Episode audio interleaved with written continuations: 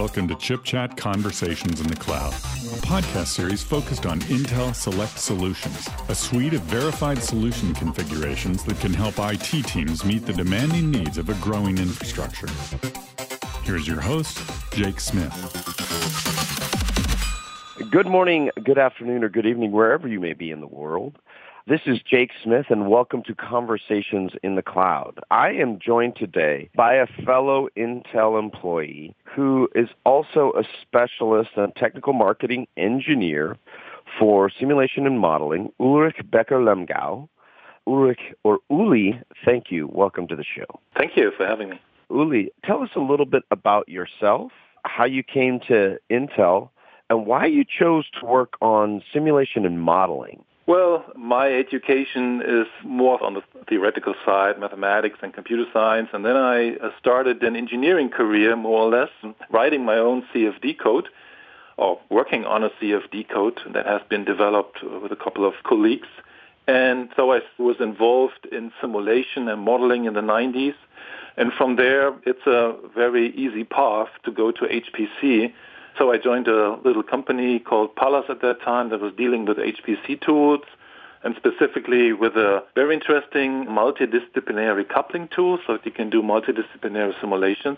That company was then acquired by Intel and so that's how I came to Intel into the HPC business where I then worked a lot on Intel HPC tools and then very soon joined a team that was targeted to make HPC much simpler and streamline the technology so that all the components of HPC fit together very well. And one side, of course, of HPC technology is the application that needs to fit on the system. So I was more than 10 years ago starting working with developers, with ISVs, how we call them, independent software developers, and make sure their software runs well on these platforms that have been designed by Intel. Well, Uli, as one of the people who've been designing the Xeon architecture or working with the teams to build the Xeon architecture over the last 13 years, without your work, I think our architecture would have stagnated. Instead, you know, we're able to deliver just incredible performance. But why was it so important for you to take on Select Solutions? And what is the value of the Select Solutions work that you're doing? And why should customers feel really good about our work when we're designing those select solutions for sim and modeling? So first on the select solution with simulation and modeling, the idea behind the select solution concept is to have fast and easy to deploy systems. So it should be really easy for customers to find the right solution for their needs and to deploy this solution and then maintain this solution. But of course, the solution itself, the cluster itself, is just the tool that they use to solve their problem. And their problem is an engineering problem, and therefore they need applications. And these applications need to fit well on these technologies, on these HPC technologies. And therefore it's important to define the interface between the select solution systems and the application. And this is done by the Intel HPC platform specification. Inside the specification, there is a specific part that defines how the interface to applications look like. So application developers could then develop their application towards this interface so that they know they will run fine on any of these Intel Select solution for simulation and modeling. Why do you think it's important to become really deep in a workload, and how do you think it helps you in your career? And what advice would you give to somebody who is where you were 15 years ago? So I think the major motivation for me, as I was coming from the simulation part of the world, I was dealing with an engineering problem that needs to be discovered or need to be solved. And I think that's the motivation for a lot of people that look into simulation and modeling, and of course that look into HPC because that's their primary focus, solving a problem. And then the question is, how do we get these different technologies combined to a solution that supports the user or the engineer to solve this problem? Now, HPC has been for a long, long time a technology that was more for those that really know how to put these things together and how to operate these systems. So for the specialists but it has to become more mainstream, and it became more mainstream in the last years. So it's now able to run an HPC cluster without any specific need to know exactly what these technologies are about. So it, it, gets easier and easier. There are a lot of tools around it, a lot of technologies have been involved so that they easily fit together. And that's what Select Solution is, to bring these things together. And that was my motivation to work in the HPC area, not because these technologies are so fancy. It's more like, hey, how can we use these technologies to solve real engineering problems? I know it could be a to design a car or to optimize a car. It could be designing combustion processes or optimizing combustion processes. Or it could be something like in medicine and health, finding a cure for a disease or something like that. So I think that's the important part of why we do this. Specifically in the last years, it has been proven that HPC has a tremendous impact on the revenue of a company yeah, if they use HPC technologies. So more and more companies are taking up these technologies and spending their effort in getting these systems utilized for solving their problems or designing their products. This goes down even to the small and medium enterprises nowadays. So even if you are not a HPC expert, you can own a cluster, run that cluster, and deploy applications on it, and then solve your engineering problem. Being really focused on the science of the issue has allowed HPC to address humanity's problems in a big way. As you look into the future, what is the most important thing that you're working on in the next six months?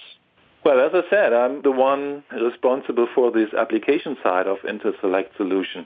You probably have to understand that the IntelSelect solution for simulation and modeling is a total solution except for the application. So it is a complete system that comes with everything software installed, it's fully tested, even benchmarks have been done on that system to make sure this system delivers the performance. So it's ready to go. But of course, applications are important. Yeah? With just a system, you cannot solve any kind of problem. You have to have an application that is able to address your specific problem that you're looking at. And that's the starting point where people that are doing research, they're doing product development, Uh, are coming from. They just have the problem and they're looking for an application. And now we have to make sure that this application works well on the select solution for simulation and modeling. And I'm working intensively with our partners, ISVs in the area of simulation and modeling, making sure their application works well on these systems.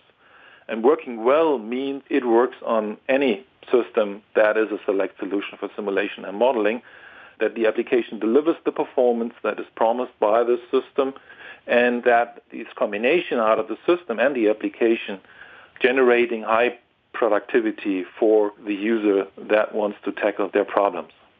And that's my main focus at the moment, making sure that more and more applications have been tested and proven to be compatible to the select solution for simulation and modeling. So building up the Intel HPC application catalog that lists all applications that are compatible with the select solution for simulation and modeling.